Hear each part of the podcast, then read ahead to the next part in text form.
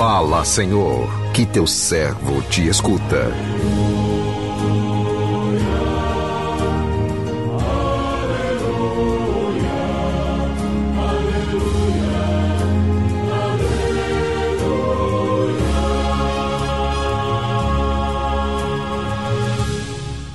O Senhor esteja convosco, Ele está no meio de nós. Proclamação do Evangelho de Jesus Cristo, segundo Marcos. Glória a vós, Senhor. Naquele tempo, as autoridades mandaram alguns fariseus e alguns partidários de Herodes para apanharem Jesus em alguma palavra. Quando chegaram, disseram a Jesus: Mestre, Sabemos que tu és verdadeiro e não dás preferência a ninguém. Com efeito, tu não olhas para as aparências do homem, mas ensinas com verdade o caminho de Deus. Diz-nos: é lícito ou não pagar o imposto a César? Devemos pagar ou não? Jesus percebeu a hipocrisia deles e respondeu: por que me tentais? Trazei-me uma moeda para que eu a veja. Eles levaram a moeda e Jesus perguntou: De quem é a figura e a inscrição que estão nessa moeda? Eles responderam: De César.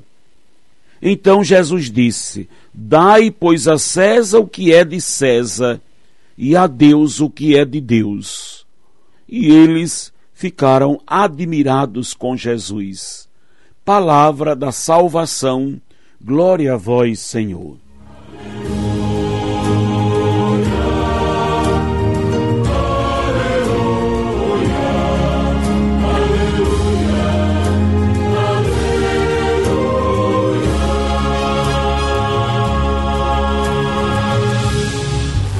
Meu irmão, minha irmã, ouvintes do programa Sim a Vida, estamos no início do mês de junho, mês de Santo Antônio, São João, São Pedro e São Paulo, mês das festas juninas, mas um mês também dedicado ao Sagrado Coração de Jesus. E é contemplando o coração de Jesus que vamos nos conscientizando da grandiosidade do seu amor por nós.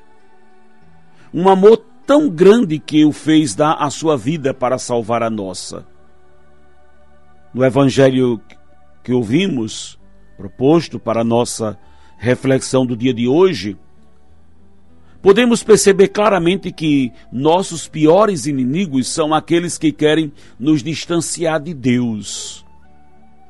Inimigo que às vezes cultivamos dentro de nós como a ganância, a ambição, o desejo do ter, do poder. Foram esses inimigos presentes no coração das lideranças políticas e religiosas do tempo de Jesus, que não os deixaram enxergar na pessoa de Jesus a presença do Messias, o Filho de Deus. O aumento da adesão do povo a Jesus fez crescer ainda mais a ira dessas autoridades, que temiam perder o poder para ele. Porém, Jesus não se intimidou diante destes seus opositores. Ele continuava falando do reino abertamente, sem medo. Fariseus e partidários de Herodes eram grupos rivais. Mas ao se sentirem ameaçados pela presença de Jesus, abriram mão de suas diferenças para se unirem no mesmo objetivo? Procurar um meio de eliminar Jesus e tirá-lo do caminho deles? Para evitar um confronto direto com o povo, o que não lhes seria conveniente? Eles preferiram incitar o próprio povo contra Jesus, armando uma cilada para incriminá-lo. As autoridades mandaram alguns fariseus e alguns partidários de Herodes para apanharem Jesus em alguma palavra. Aproximando-se de Jesus, eles disseram: Mestre, sabemos que tu és verdadeiro, não dás preferência a ninguém. Com efeito, tu não olhas para as aparências do homem, mas ensinas com verdade o caminho de Deus. Diz-nos: é lícito ou não pagar o imposto a César? Devemos pagar ou não? Esta pergunta maliciosa, com a aparência de fidelidade a Deus, era na verdade uma armadilha para pegar Jesus. Se Jesus dissesse, deve pagar, ele poderia ser acusado como amigo dos romanos o que contraria o povo que era inimigo dos romanos.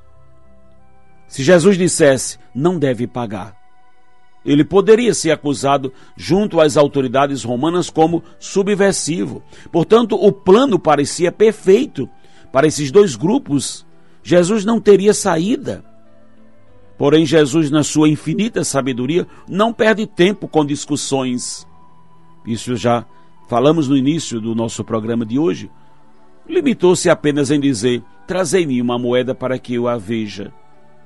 Eles a levaram a moeda, eles levaram a, a moeda e, e, Jesus perguntou: De quem é a figura e a inscrição que, esta, que está nessa moeda? Eles responderam: É de César.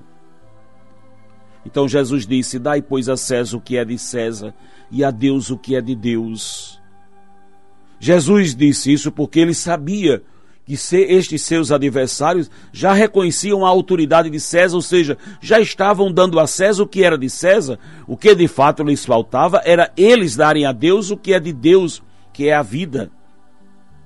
Com isto, o plano arquitetado pelos opositores do projeto de Deus, mais uma vez cai por terra, mostrando-nos que as forças do mal não sobrepõem o bem. Muitos de nós Muitos de nós condenamos as atitudes dessas autoridades que tramaram contra Jesus. Mas será que nós também, de alguma forma, não estamos fazendo o mesmo? Tramando contra ele, planejando ou desejando algo contra o nosso irmão? Será que estamos acolhendo bem aquele novo integrante que chega com ideias novas na nossa comunidade, ou ficamos enciumados, com medo dele se destacar e tomar o nosso lugar? O que estamos dando a Deus? Estamos entregando a Deus os frutos produzidos através dos dons que ele nos concedeu? Nossa vida pertence a Deus. Ela é a maior expressão do seu amor por nós. Não a conduzir para o bem é não dar a Deus o que é de Deus. Partilhar a vida praticar a justiça, o perdão, é viver o amor, é dar a Deus o que é de Deus. Meu irmão, minha irmã, vejam que os fariseus e partidários de Herodes queriam ou quiseram colocar Jesus numa situação difícil, mais do que difícil. Eles quiseram usar de hipocrisia para o mestre. É lícito ou não pagar o imposto? Queriam que Jesus se colocasse contra o pagamento dos impostos, das taxas, das taxas, de todo o poder opressor que o Império Romano exercia sobre os povos que dominavam o, poder, o povo de Israel. Do outro lado, também queriam ver de Jesus se ele concordaria com, com um cargo pesado como aquele. Nenhuma coisa nem outra, cada coisa no seu lugar e a seu tempo. Quando ele pede a moeda, pergunta a eles o que estão vendo. Hein? que o que estão vendo na moeda, ali estão vendo a esfinge de César e a resposta do mestre: dai a César o que é de César, a Deus o que é de Deus. É para nos situar no mundo e no tempo em que estamos. Se vivemos num mundo que tem suas leis, sua organização, submetemos ao mundo que estamos. Olhamos a constituição de um país, há pontos convergentes, divergentes, mas todos somos submissos à Constituição do país onde estamos. É justo que uma sociedade possa estar é, se, possa até se organizar para questionar, revisar pontos que não são sensatos das leis municipais, estaduais, federais e assim por diante. Que jamais nos dá o direito de descumprir as leis e as obrigações, as normas né, da empresa que trabalhamos, do lugar que estamos. É preciso dar César é preciso dar àquele que está ali o que é de direito. O que é de direito a um cidadão? É cumprir as leis e obrigações que regem a organização na qual ele faz parte, seja o país ou qualquer outra entidade, é preciso dar a Deus o que é de Deus. A Deus o louvor, a honra, a glória.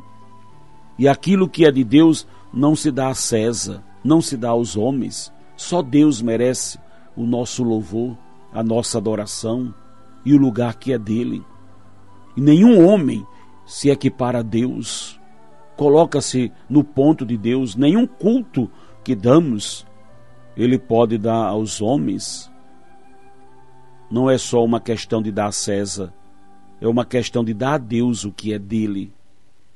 Muitas vezes cumprimos as nossas obrigações civis, mas não damos a Deus o que lhe é próprio. Que o Senhor nos abençoe.